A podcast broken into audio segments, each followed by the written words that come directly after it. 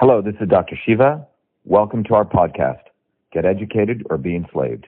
Episode 491, air date January 7th, 2020. What's up, y'all? It's Hotep Jesus. We are back with another epic discussion, big brain talk. Of course, I have another special guest for you today, as always. This guy is extra special. He's from my home state, New Jersey. And he's the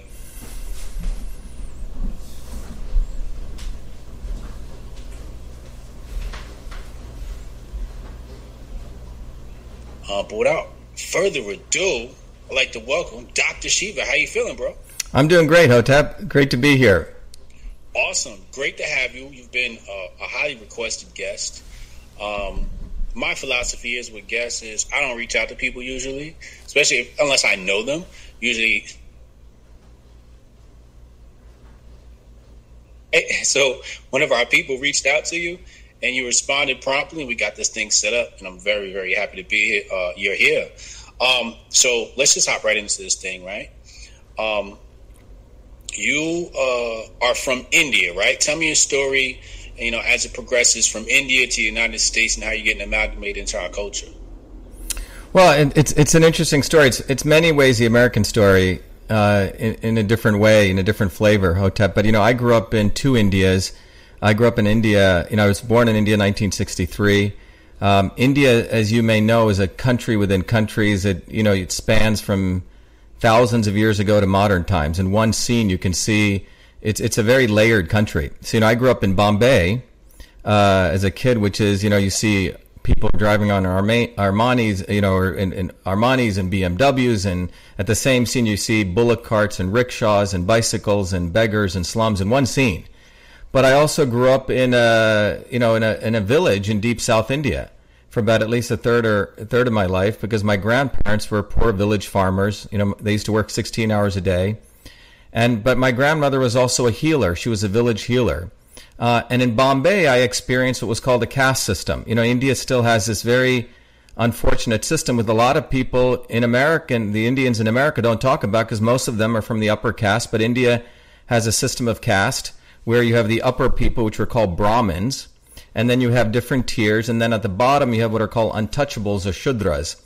And I learned in a very unfortunate way that I was one of the untouchable people, because one day I was playing soccer with a kid and went to his house, and his mother treated me like I was like a leper, told me to stand outside, gave me water in a different cup, didn't want me coming in, and called me like the N-word, the S-word, Shudra. And, you know, so what? Is it based upon the darkness of your skin? It's based upon, yeah, I mean, it's primarily, there's a big correlation between darkness of skin and where you are, you know, and the caste system. It's not always true, but by and large, it is true. And this caste system goes back thousands of years. Initially, it was a guild system. You know, you had people who were blacksmiths and people were supposed to be teachers, and you know. But later on, it devolved into an unfortunate system of where, if you know, it was a birth lottery. If you were born here, you were a Brahmin. If you were born here, you were supposed to be a coconut picker, which is what our caste goal was for the rest of our lives. And so my parents were pretty extraordinary people, Hotep, because my, by any length of the imagination, my mother, who came from a broken family, the father ran away with the maid, should have never even got educated for women of her background. Somehow my mother gets educated and becomes a math teacher at a time in India when women weren't even getting educated, for that matter, someone of her caste. And my dad grew up in war-torn Burma with bombs going off everywhere. Somehow he made it back to India. His great-grandfather, who I remember well, had gone to Burma as an indentured servant, you know, to make his fortune. So you have two very interesting people who somehow meet in Bombay, and that have me and my sister. But, you know, when I experienced that kid with that soccer situation, I asked my mother, you know, what was this about? And she said, oh, yeah, we're considered Shudras. And when she was a child and she would go to the well, they would shoo her away like a pig, Hotep. So that is the reality of the Indian caste system. So, you know, that I think spurred in me this kid who wanted to really understand political systems, you know, why there was oppression, to want to become a fighter on some level. And the other part of me grew up in this village in India where my grandmother was a traditional healer, worked 16 hours a day, didn't charge anything for health. but she practiced a traditional practice of Indian medicine where she could observe your face, predict what was going on in your body, and then she would come up with particular formulations for you. You know, it was what we would call today personalized medicine. So, you know, I grew up in both of these worlds witnessing this. So Is that kind of like maybe a holistic healer? It's a holistic healer, but India, even today, has a system of medicine you can go to. You can practice Ayurveda, which is, you know, several thousand years ago, yoga, Unani, which comes from the Persian system, Siddha, homeopathy. So in India, you can actually get all of these treatments. And the Siddha system or the Ayurveda system is 5,000 to 10,000 years old. You know, Western medicine's maybe a couple hundred years old. So, but these systems of medicine are practiced. People go to school for them. It's very, very, you know, deep training. It's not like something you just go and learn, you know, just off the cuff. But my grandmother learned it in the oral tradition, and she never charged for anything. Every village in those days, Hotep, always had someone like this, you know, who did this for a service. It was a noble service that you did. Oh, yeah. So I grew up in both of these worlds, man, watching on the one day, understanding this caste system. The other thing, seeing this woman with tattoos all over her arms, spitting tobacco, my grandmother working 15, 16 hours a day with leeches on her feet, you know, as a subsistence farmer who would heal people. Yeah. So I was motivated. How was this woman with no degrees able to do this? And why was this caste system? And so that in that, you know, sort of environment is when my parents came here in 1970. You know, at a time, if you know, when we settled in Patterson, New Jersey. And you got to remember, 1970s, sex, drugs, and rock and roll. You have the Vietnam War going on. You have hippies. You have wild stuff taking place. So this little traditional Indian family gets on their little spaceship and lands in the United States. So that was the environment that to ask you. So I came from India in this very rich environment of contrast, and then I came to the United States of contrast, primarily African American community, right? You know, all of the old 70s cars, great Motown music, and growing up, you know, in a very tough neighborhood in Patterson as a kid. That's where I first started, and then went to Clifton, and then Parsippany, and then ended up in Livingston. So my parents kept moving, as you know. Parents who care about education keep moving to the better public school systems. That's how they got school choice in those days. Right, yeah. Exactly. So then what was Livingston like? Well, Livingston was a lot different than Patterson and Clifton and Parsippany. Livingston was pretty much predominantly very wealthy, all Jewish kids, very different than Patterson, which was all African-American kids, and you had to learn how to fight, you know? And I remember when I first went to Livingston, you know, my parents had a very modern house. So, you know, whatever money they made, they did it for the public school system. And I was frankly intimidated because, you know, these people had a lot of wealth, you know, and my sister and I were the only dark kids in this school of 4,000 kids. So it's quite, this is 1977. Did you deal with any, you know, racism or anything like that? Or? Well, you know, I've been dealing with casteism all my life from India. Right. And then here, I mean, I didn't deal with that really in Patterson. But I remember starting in Parsippany, a very interesting story. And I was, by the way, I wasn't just a nerd. You know, I was a really good student, but also was on a 13-0 undefeated halfback on a soccer team, plus played baseball, could pretty fast. And some people said I could have gone at least into the semi-pro. So I wasn't just a nerd. You know, I was pretty skilled at many things, and my parents brought me up that way. But what was interesting was in Parsippany, you know, there was a chemistry exam that certain set of kids should be able to take to decide who could become the best chemistry student. And what was fascinating was that the chemistry teacher did not allow me to take that exam, okay? Forbid me.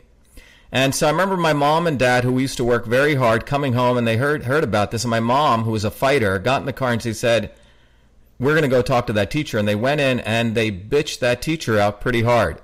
Okay. And then he, you know, allowed me to take the exam, and I you know, won. And that has not changed, man. If I talk to you about the U.S. Senate race where I legitimately got on the debate stage, they wouldn't let me run. You know, just now we legitimately will talk about it on the vaccine issue. We had a whole thing set up. But my life has always been one of struggle. My mom said it doesn't matter if you get a B, you're going to have to get an A+ to be the equivalent of the kid who got a B or a C. So that's been the reality, man. It has not changed, believe it or not, since India. Nothing has freaking changed. You have to fight for everything. All right, so let me ask you this, and then we're going to, you know, fast forward a little bit. How would these people in this Indian caste system view a black guy like myself? They're totally racist, man. Look, I know you use, you know, there's the variation of the N-word we can use, but we're all considered that. You know, my friend, you know, Michael, who's with Blacks for Trump, he goes, look, we're all, you know, the N-word, okay? Yeah. So far as I'm concerned, you know, I mean, if you look at my genetic profile, it probably goes back to Ethiopia, okay? Right. And if you look at, I mean, we are the darkies, okay, of South India. And when I, to give you an idea, when I came to MIT in 1981, there were a lot of these Indian students. They would always try to figure out my last name because they wanted to figure out where I was, because most of them were the Brahmins who came from India here, you know, on like robots, like AI robots, get their degree, get their PhD, get married, and then get settled, and they're done. They've achieved victory, glory in America. Okay. So many of my friends at MIT, in fact, most of them were poor blacks, poor whites, and poor Hispanics, because those guys, and still to this day, most of them are freaking racist. You know, they see me and they know that, holy shit, this kid is one of those darkies who we would never have wanted even to come here. He made it here and he ain't being a good Indian. You know, I don't tilt my head. I don't sit in the lotus position. I don't talk like Deepak Chopra. Right. And this bothers them significantly because they were all trained to be a Gunga Din or a Gandhi, who we can talk about, but who took advantage of the Indian people. So you have a whole history of people who basically exploited people. So most of the Indians here, you know, I don't even consider them Indians, because most of the Indians in India are who I consider Indians. Most of these guys, they may be nice people, but they're freaking racist. Oh, wow. All right, so... By the way, is the stream coming in all right for you? Everything out? Yeah. Okay. Yeah, it looks fine to me. Okay, all right, cool. I got an excellent connection. Okay. There's chat, let me know if there's anything wrong with the stream. Stream health looks fine on this side. I'm getting an excellent signal. Yeah, for me, it's a little bit jittery, but maybe that's because it's going back and coming back. Yeah, well, the audio always come through, and this will be available now on SoundCloud.com/HotepJesus, thankfully. Cool. Now, I'm completely ignorant on Indian culture, right? So over here, you know, we just say, like, you know, we're racist. We say, oh, the Patels, right? Like, because everybody's got the last name Patel. You know, we're ignorant. So tell me what's going on. Like, you know, there's a Shiva, the last name, and I'm sure this probably comes back to, like, royal kingdoms from ancient times or something like that, and there's Patels. How does this thing work? Why does everybody have the same last name for the most part? Is that part of the caste system? Yeah, you ask a great question. Look, the concept, first of all, you asked two questions, the last name and the caste system. You know, if you look at American Indian culture, you know, the Native Americans here, they never had last names. It was like Sitting Bull, right? Or Sequoia, right? Or whatever, right? Or Geronimo. The last name develops when you started creating property. The day someone said, I own this piece of land, then they had to add the last name. Okay. Now, South Indian Dravidian culture, which is all those people that go back thousands of years in India, at one time were the original natives of India called the Dravidians. Right. 2,000 years ago, an invasion took place, and some people argue about this, right? And those people were pushed down, but those people were the original people, very much like the indigenous people. They didn't have a concept of ownership or property. So you didn't have last names. So my name, and by the way, you won't find a lot of Shivas, actually, and I'll explain that. So my name was Shiva. My dad's name is Ayadure. My mom's name is Meenakshi. You see, there's no last name.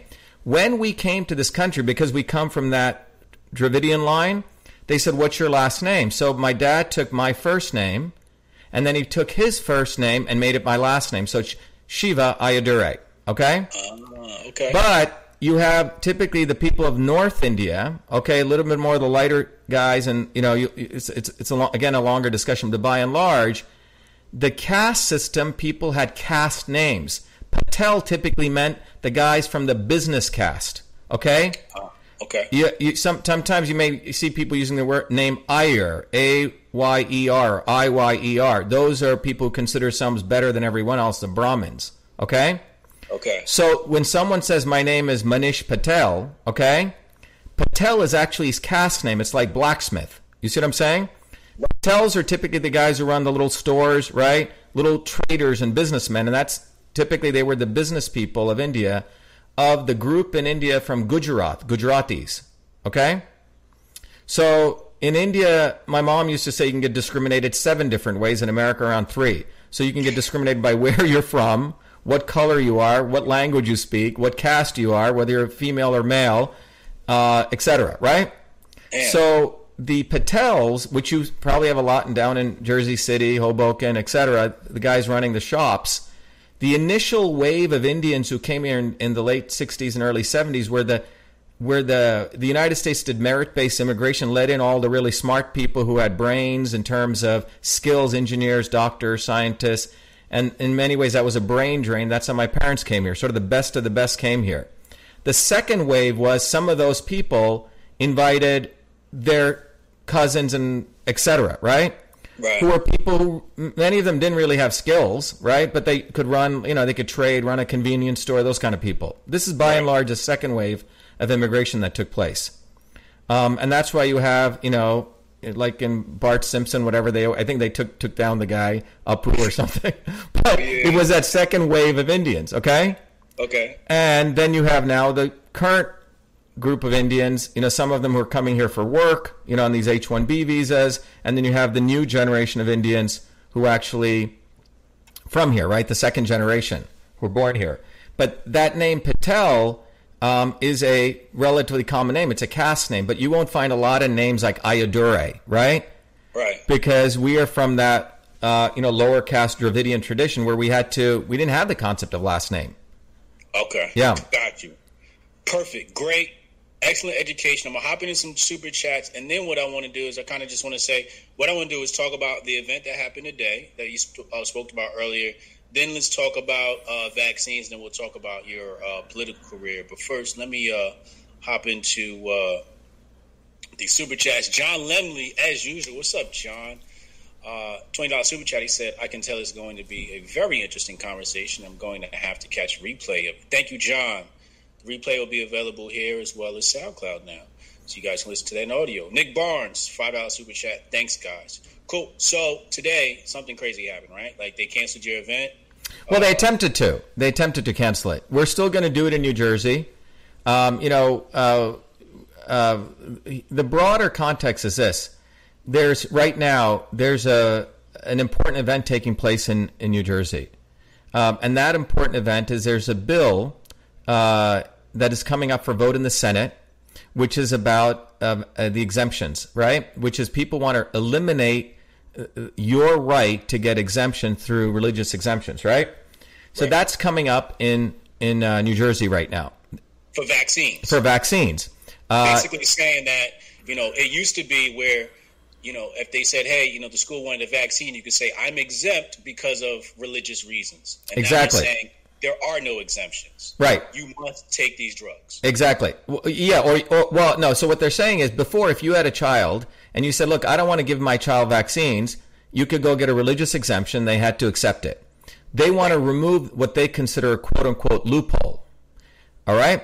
So about a couple of weeks ago, the bill went through the House and the Senate, or the Assembly and the Senate. The Assembly voted for it, which means people said, yes, we're going to eliminate religious exemptions. Then it goes to the Senate, right? And then goes to the governor for signature. Just so basic legislative process. So when it went to the Senate, the bill was in committee and it had to come out of committee to go to the vote. Now, 2 Democrats, Lagan and another guy, Gopal, Indian guy, were going to crush it in the committee. They were going to vote, so it didn't go to the Senate for vote. Well, they got at the last minute thrown off the committee by the president of the Senate, by a guy named Steve Sweeney. So he forced them to take it. By the way, the Senate president and the Speaker of the House always have all the power. Okay, they have massive amounts of power. At the last minute, they can completely arm twist people. So that's why it went to the vote in the Senate, and they didn't have enough votes. They were going to lose it. So they didn't take the vote. And a big reason for that was because of the massive protests out there. Okay? Remember, politicians do this. They watch which way the wind blows. In other states like California and in Maine and New York, all these we'll talk about it, these people who try to play both sides told people to quiet down, simmer down, don't protest. And that's why they all lost there. When I got involved, I said, escalate the movement, protest like hell, because that's how you win. And they followed that advice, and there was massive protest. 5,000-6,000 people showed up. These congressmen basically scared the bejesus out of them. So they weren't going to vote in favor. It was very close. So the Senate president decided not to call the vote because he was going to lose, Hotep. Okay? So now the legislative session ends on January 14th, which is coming up a couple of weeks.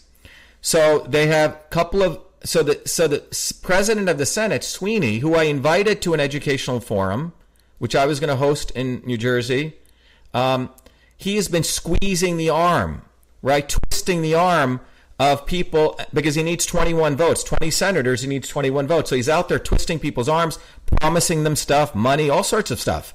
Committee assignments, you see there's all this jockeying. That's going on right now in New Jersey.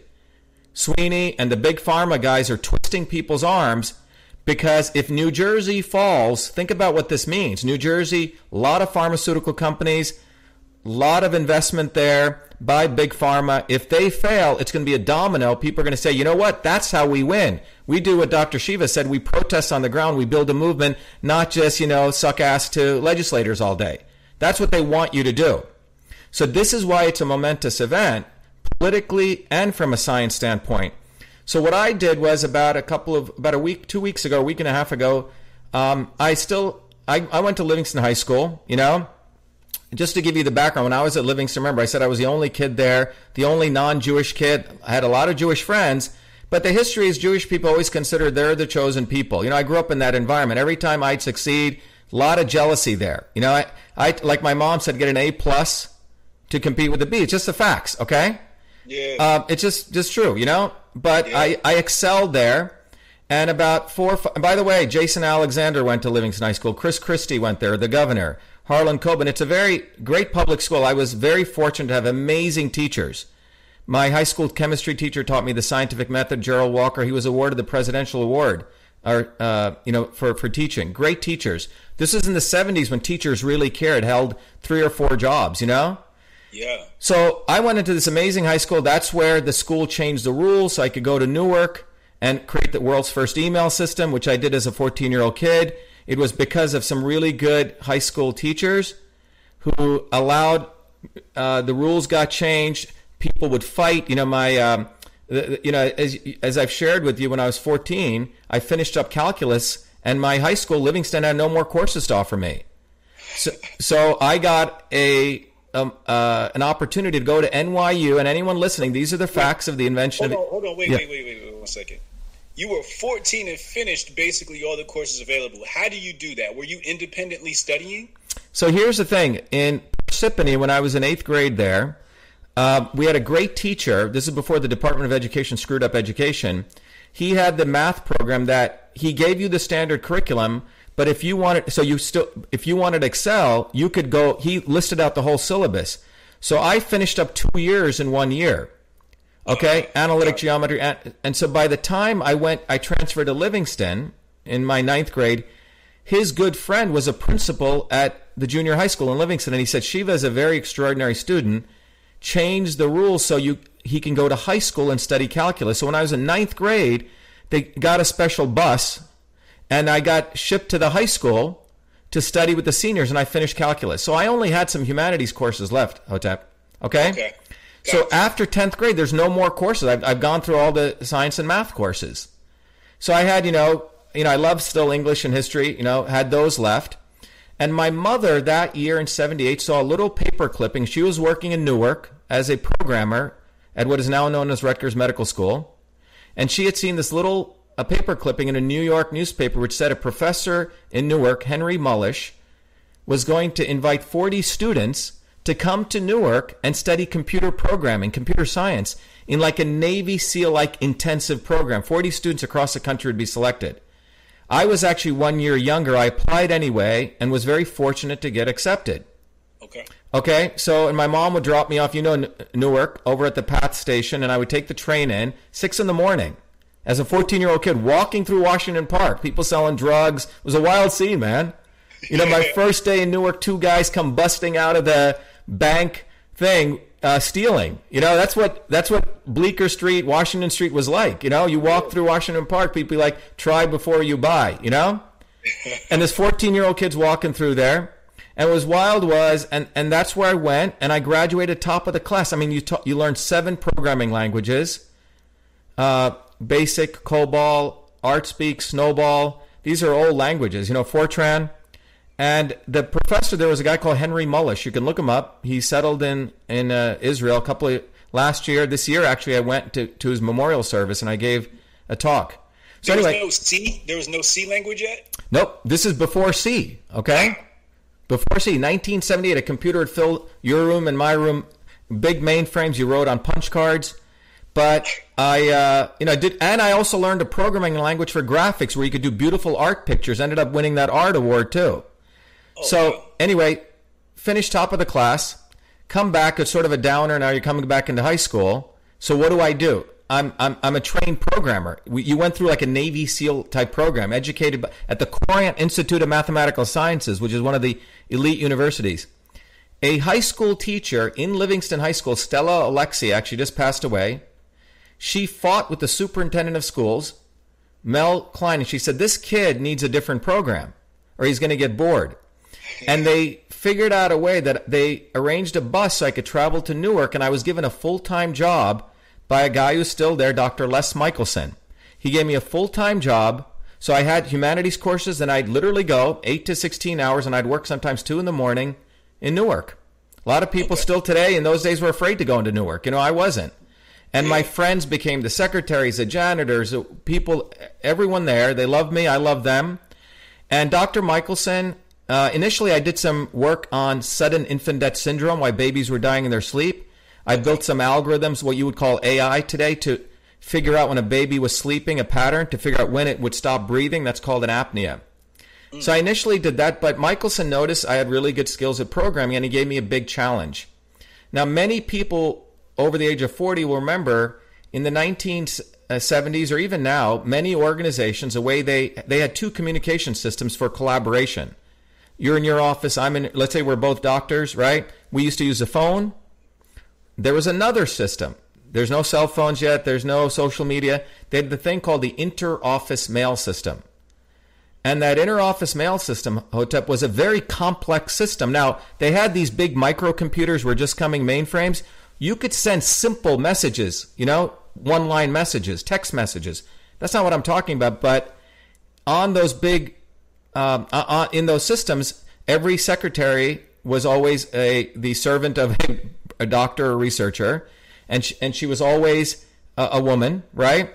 Always on a desktop where they had the inbox, which is a wooden box, an outbox, which was another wooden box, drafts, folder.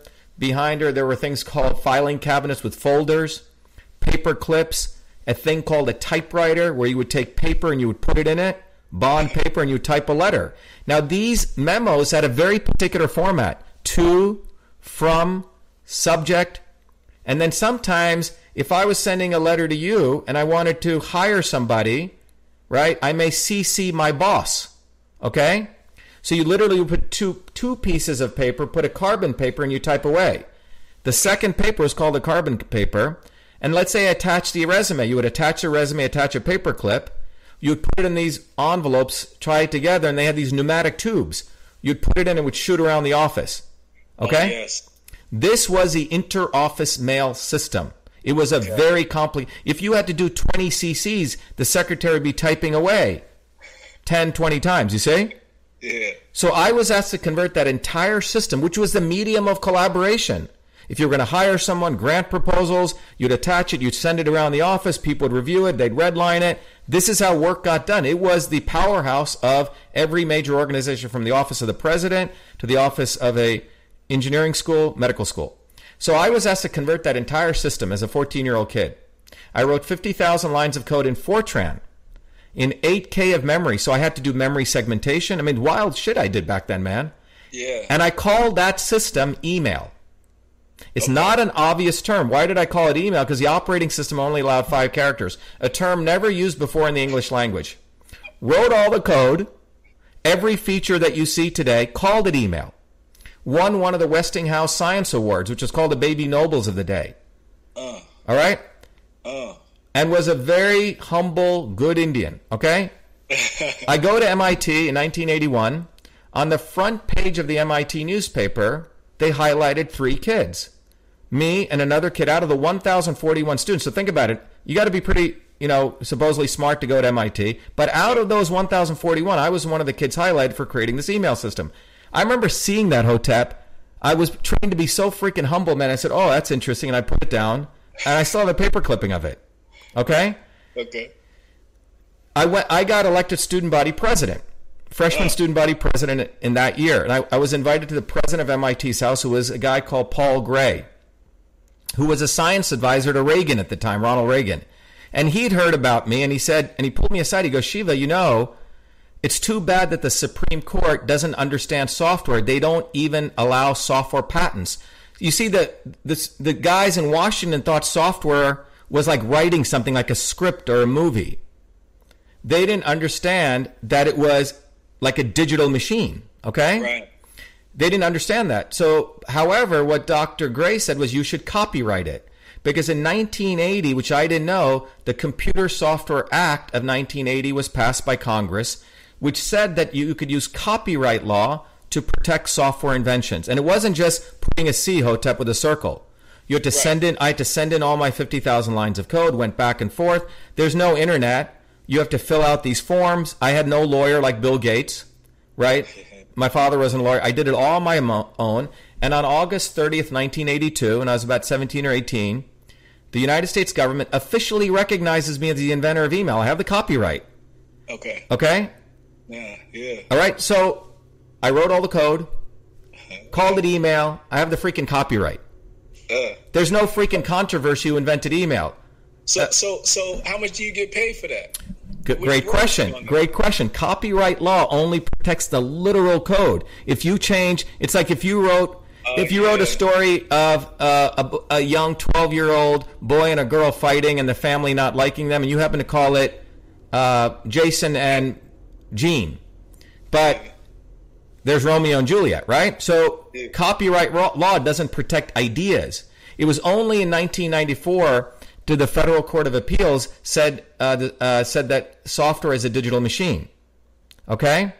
So I don't get a penny, but had patent law been allowed then, I'd be a gazillionaire and no one would be questioning about the invention of email, because no one questions whether Bill Gates invented DOS, which he didn't, by the way, but because he made gazillions, they think he did it.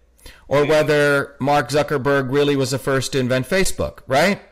Yeah. But I was ahead of my times in many ways because the laws were behind. You know, but I made money other ways. But my point is, email was invented in Newark, New Jersey, number one.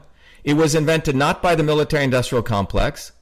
It was invented by a kid trying to help secretaries, women, who all the other mainly white people in their little white lab coats thought were stupid and could never use a computer. I helped them go from the keyboard, from the typewriter to the keyboard. That's what was done. It was a civilian application. Now, how does that proliferate? To go from Newark to mass adoption. Yeah. So here's the thing. I am not saying that someone would not have invented email if it wasn't me. Someone would have. It's like someone would have invented the airplane, right? If the Wright brothers didn't do it, right?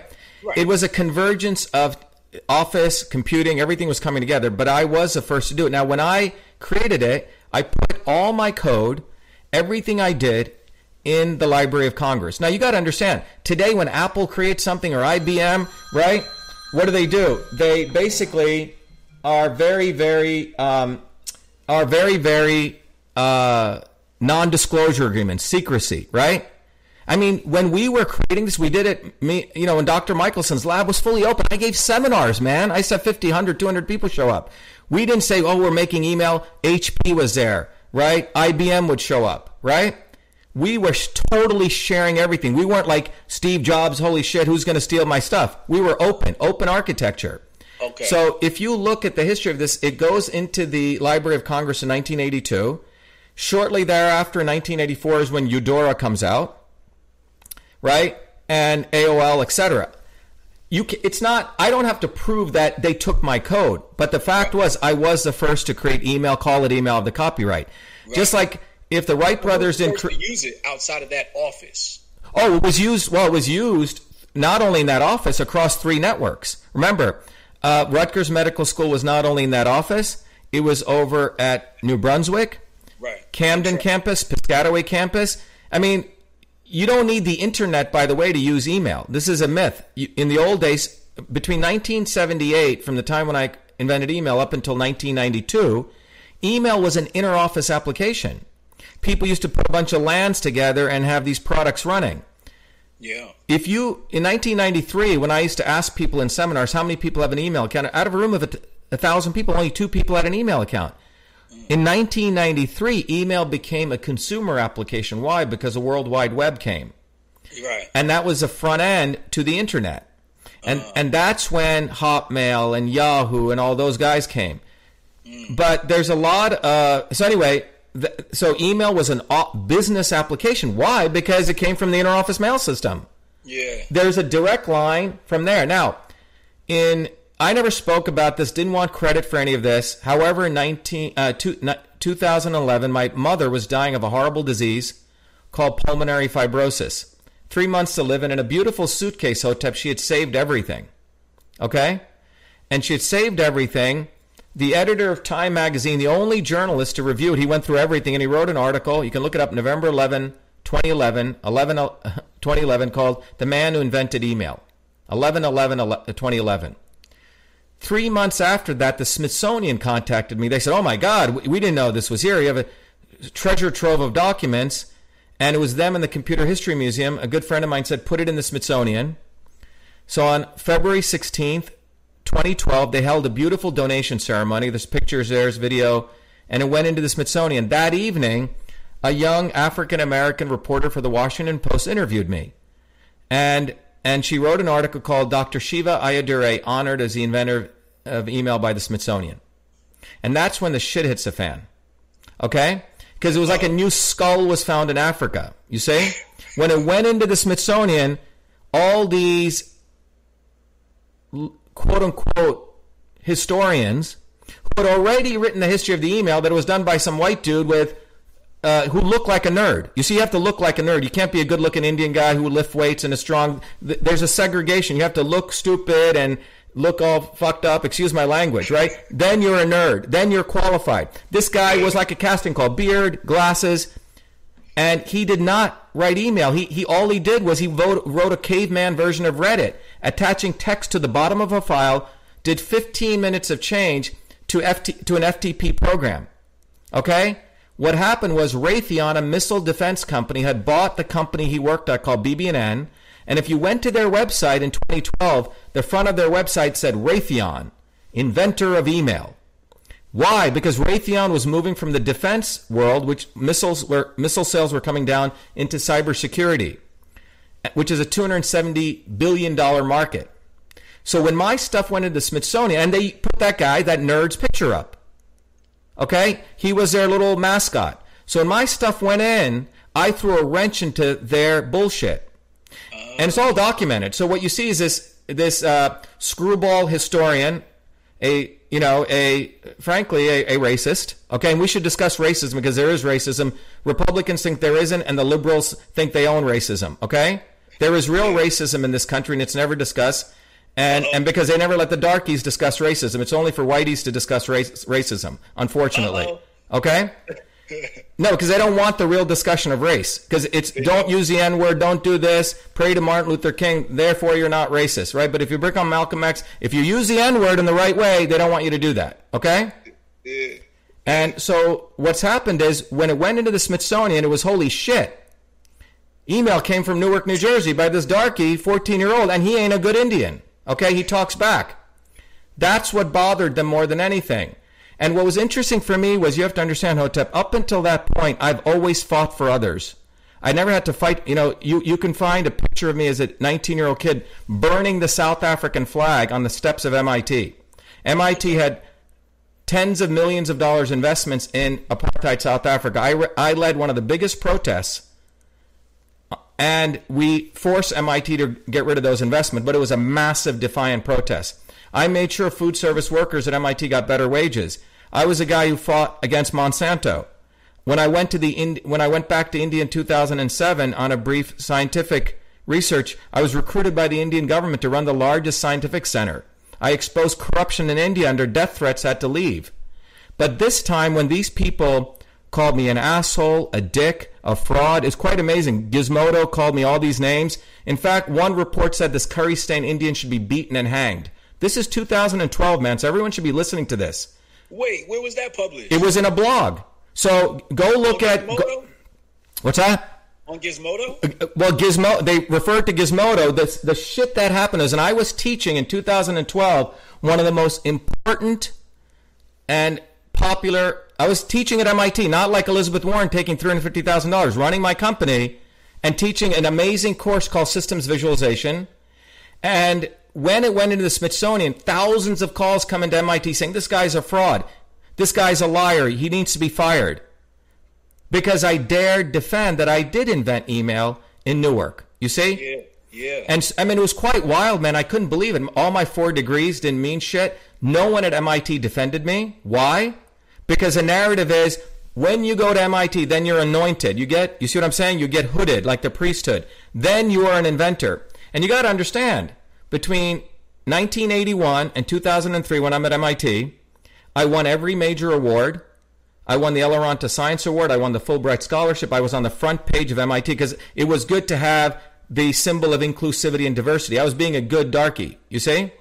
A good Indian. No, seriously, man, let's talk about that. That's what it is. Yeah. But when I dared say that email was not invented at MIT, that it was done in Newark, that throws a wrench into this long bullshit that all great inventions must come out of Silicon Valley or MIT or dropouts out of Harvard, that it sure couldn't come out of Newark by a 14-year-old Indian kid. But if you're Mozart and you're 6 years old and you have blue eyes and blonde hair, that's cool.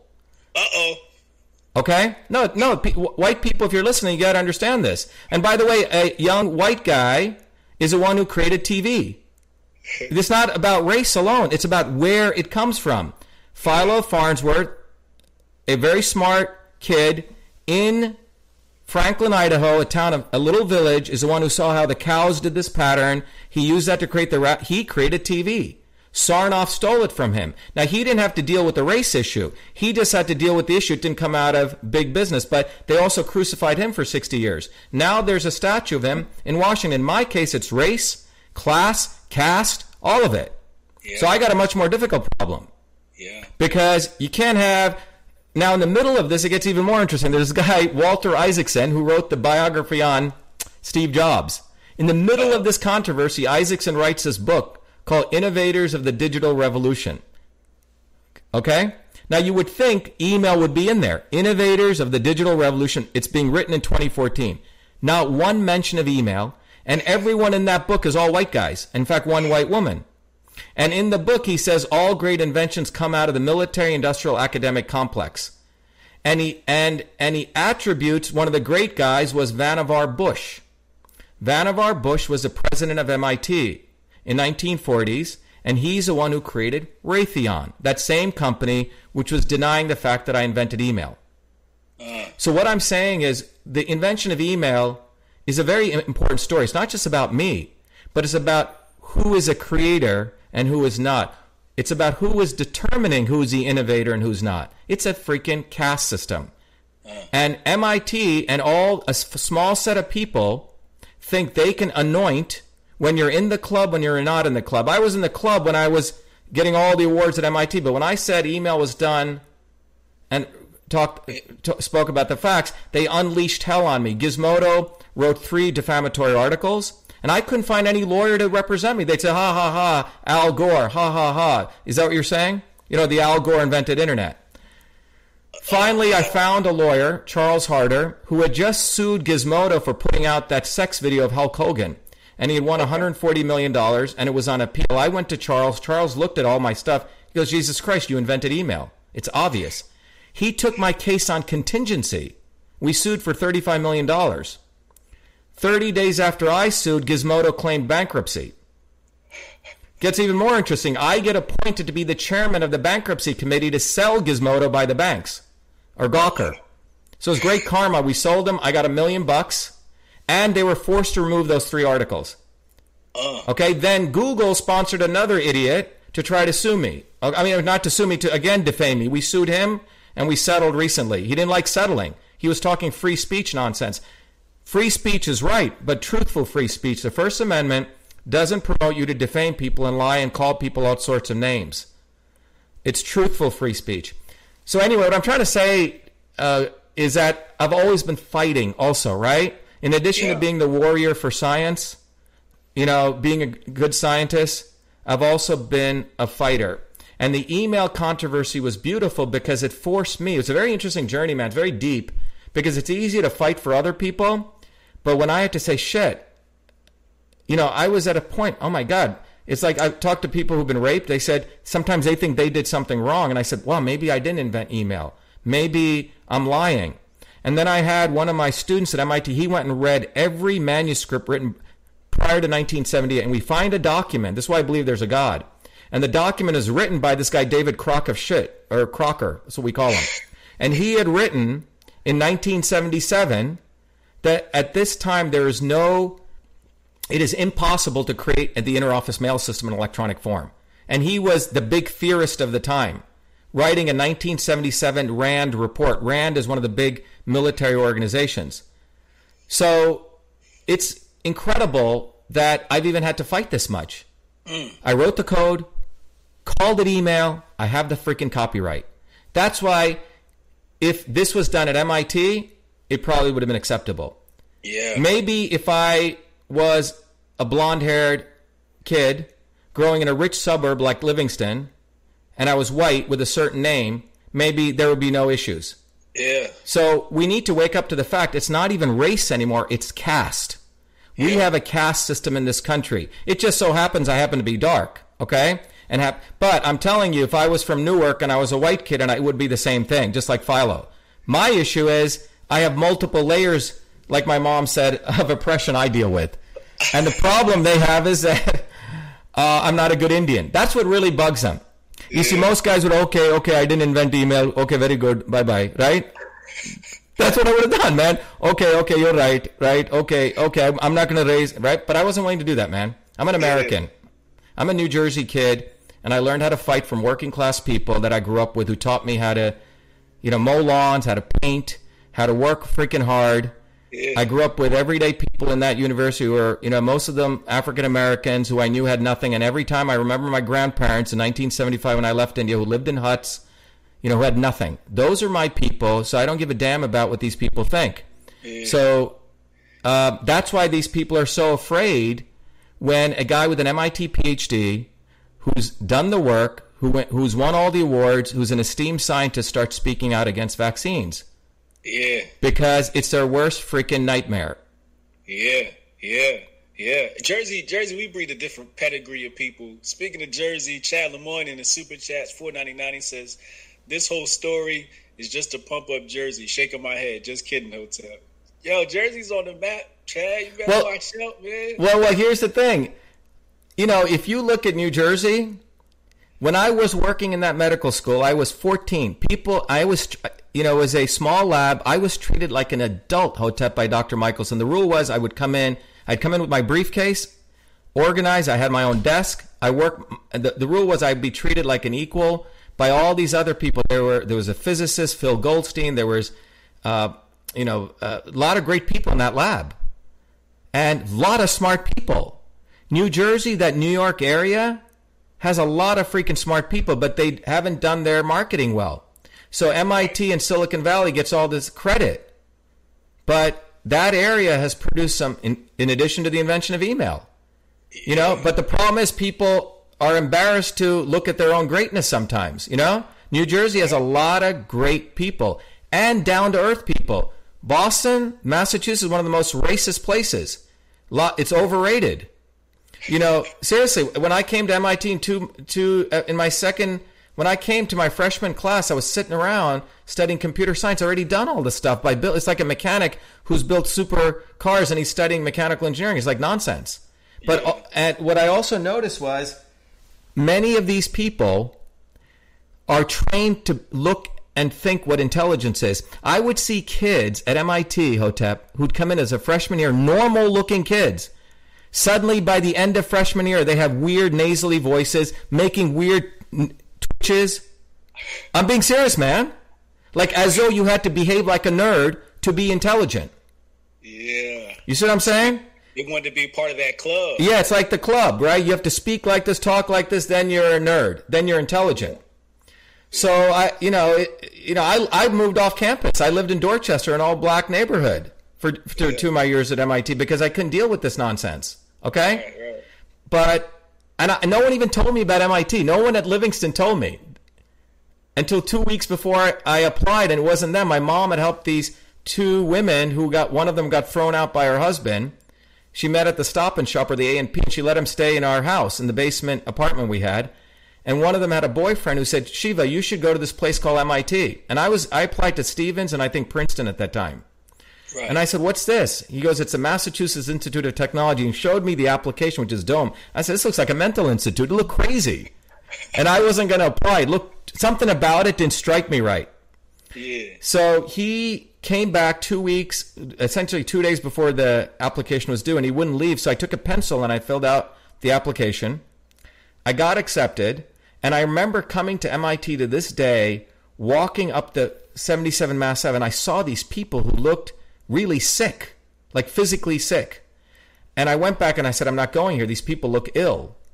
And my high school teacher, because, you know, the teachers in Livingston get credit. You know, the high schools are rated by who they place where. Then they suddenly started, oh, no, you should go to MIT. And they convinced me to go because Boston was a cool city. And that's what brought me to MIT. But the day I came to MIT, man, it wasn't about science. I learned how to fight systems. I learned about systems. I started doing medical research. I learned, you know, that's what I came to Boston about. And you know. So I want to just talk about race really fast. And then I just want to touch on it really, really quick because you made a great point. You said, Republicans want to act like there's no racism and liberals want to have a monopoly over it. Why do Republicans or the conservatives want to dodge the race question and act like it doesn't exist and minimize it? Because they feel guilty, okay? Because they haven't addressed it and they know that it does exist, but they don't know how to deal with it, right? And because they haven't put the intellectual rigor into understanding it, they let the liberals, who are fake intellectuals, own it. So what's happened is the liberals basically come in and they say, don't use the, can I say N-I-G-G-A on this thing or no? You say it. Okay.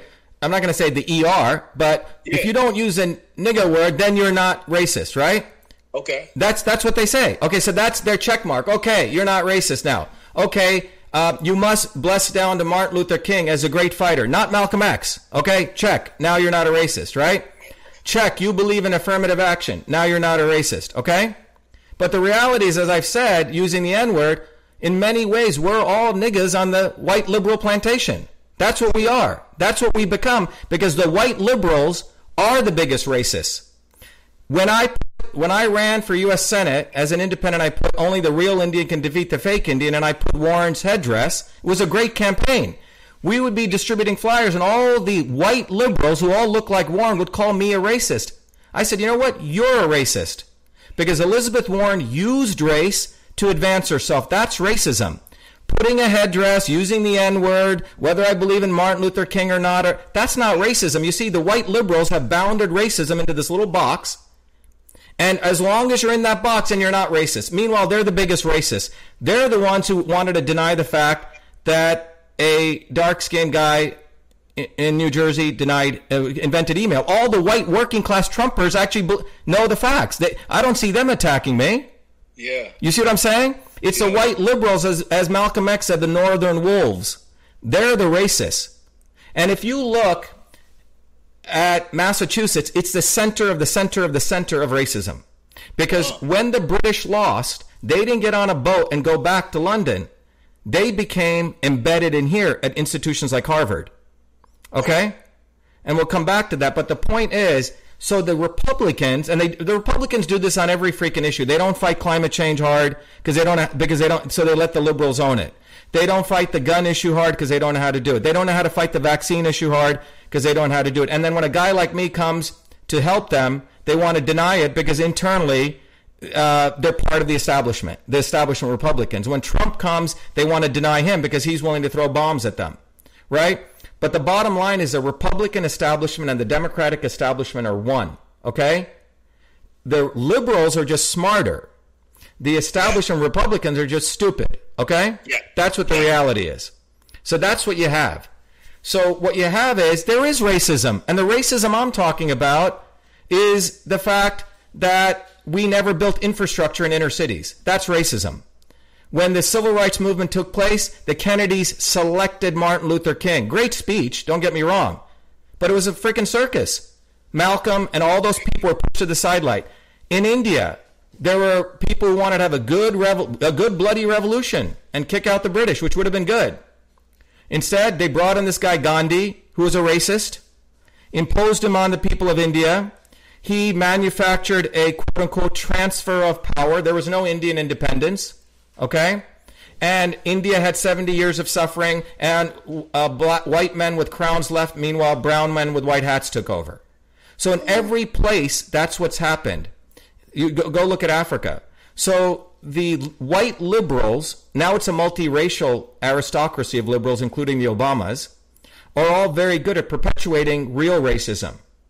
So the inner cities after civil rights never got addressed. We never built infrastructure there. We gave people some bones. Okay, we'll let a few of you into college, and we know you're going to fail anyway. Okay, so we'll give you some programs. And then they created a black bourgeois, a couple of Obamas and Malika Obama and those kind of people, right? Or Barack Obama. They didn't uplift the vast majority of black folks or poor white folks by putting infrastructure in, which would have cost them.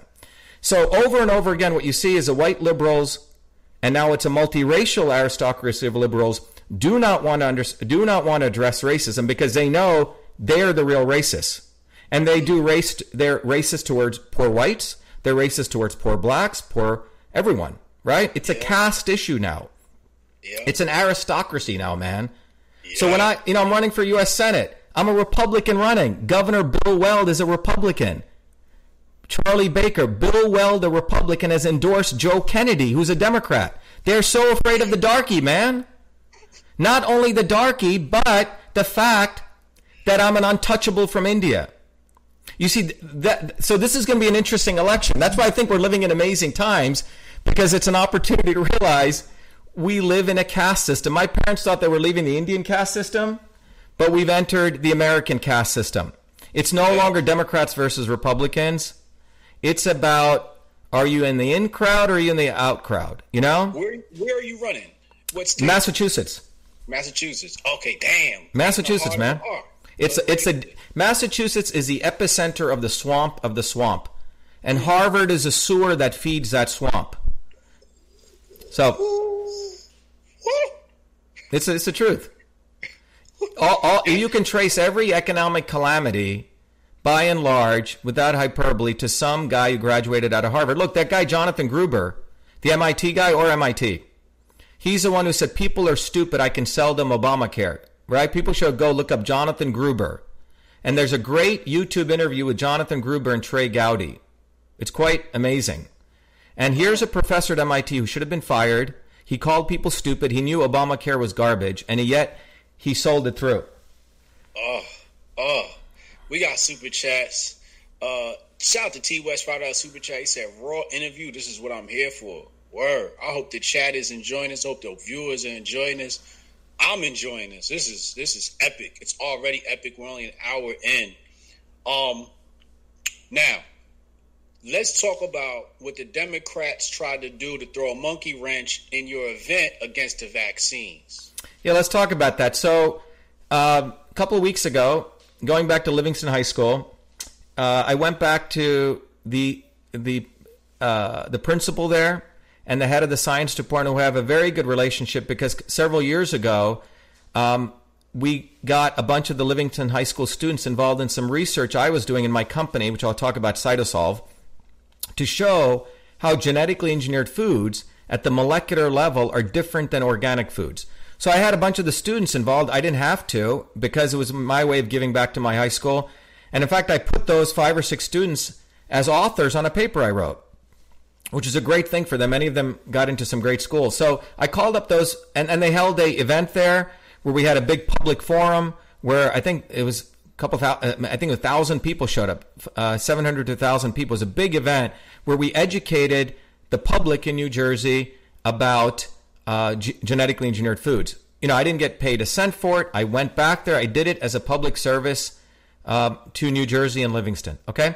So a couple of weeks ago, Hotep, I called Mark Stern and Brian Carey, very nice guys. And I said, look, there's a vote coming up, as you guys know, in New Jersey on, we didn't know when it was coming up. I would like to educate people. I said when I was by the way, the guy who called is my AP chemistry teacher because I just reached out to him, Gerald Walker. So, okay. Yeah. So I said, look, I said, what is happening across this country is the scientific method is taking a backseat to scientific consensus. Mm. So what I mean by that is, you know, when I was in 9th or 10th grade, Mr. Walker taught me the scientific method. Well, what is the scientific method? The scientific... Hypothesis. Huh? Hypothesis. Exactly. Experiment, conclusion, and then again. You go around, right. So you observe something in nature, an apple falls from the tree, and you say, oh, okay, my hypothesis is something, right?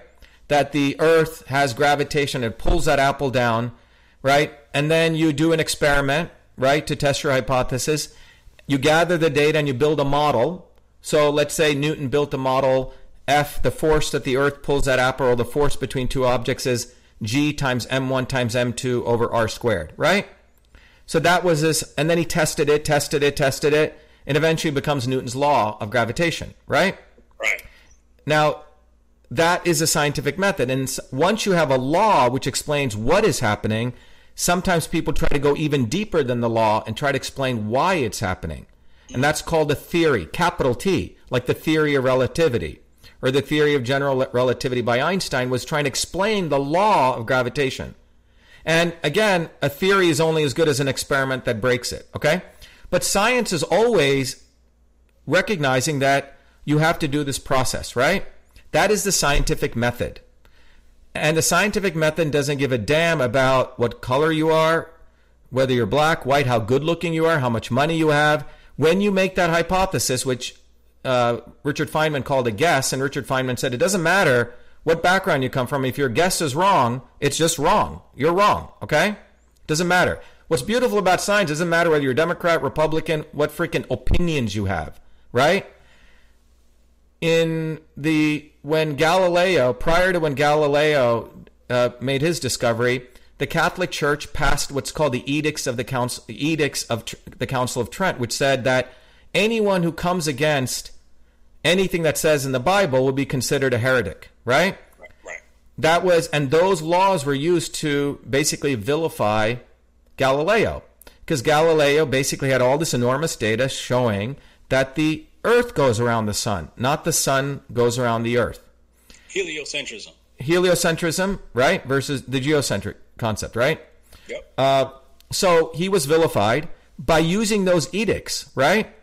Well, this past year, Chuck Schumer, a complete moron, okay, passed a bill, is trying to get a bill through Congress. I mean, these people are actual just evil people. They're basically manipulators. Has a bill in Congress, I think it's called Bill 791, I may get the number wrong, which says that if anyone says anything against climate change, or more specifically, the government should not sponsor any discussion on climate change at all. Okay. Because there's scientific consensus that it's taking place. So no government agency could have conferences, debates, discourse on it. That is eerily similar to the Council of Trent's edicts, okay? It doesn't matter if 99% of the world thinks the sun goes around the earth. It doesn't matter. If you have the data, the opposite is true, and the evidence, that's the truth. Science is not about a vote, okay? Right. So that is where we're at, Hotep. We're at a point where politicians have replaced the scientific method with scientific consensus. This is very, very freaking dangerous on so many levels. And in order to enforce scientific consensus, what do? They choke freedom. So you choke freedom, which means no more discourse, right? By choking freedom, you can never uncover the truth because you basically violated the scientific method. And when you don't get the truth, you can never identify the real problem in a situation, and you can never innovate the real solution. You get a fake problem. CO2 is a pollutant. Fake problem, antibodies are the measure of immune health, one single measurement. And then you create a fake solution. We got the Green New Deal, right? We got to lower CO2, which is ridiculous. You know what happens when the CO2 level goes below 220 parts per whatever million or billion? All life on Earth dies, okay? So what we're living in is a bunch of educated, vulnerable elites who go to school today, who have a big debt, $200,000 in debt. They have to get A's, so they listen to whatever their professors say, and their professors are ass-sucking up to get government grants, so they're people-pleasers. So you have one ass-kissing to another level of ass-kissing. And these people are getting college degrees, know very little. They're vulnerable elites, as Dick Lindzen says. Okay, he's a former emeritus professor at MIT. Meanwhile, the good news is that people who actually know what's going on are everyday working people because they have common sense. The working person says, this doesn't make sense. CO2 is a pollutant. This doesn't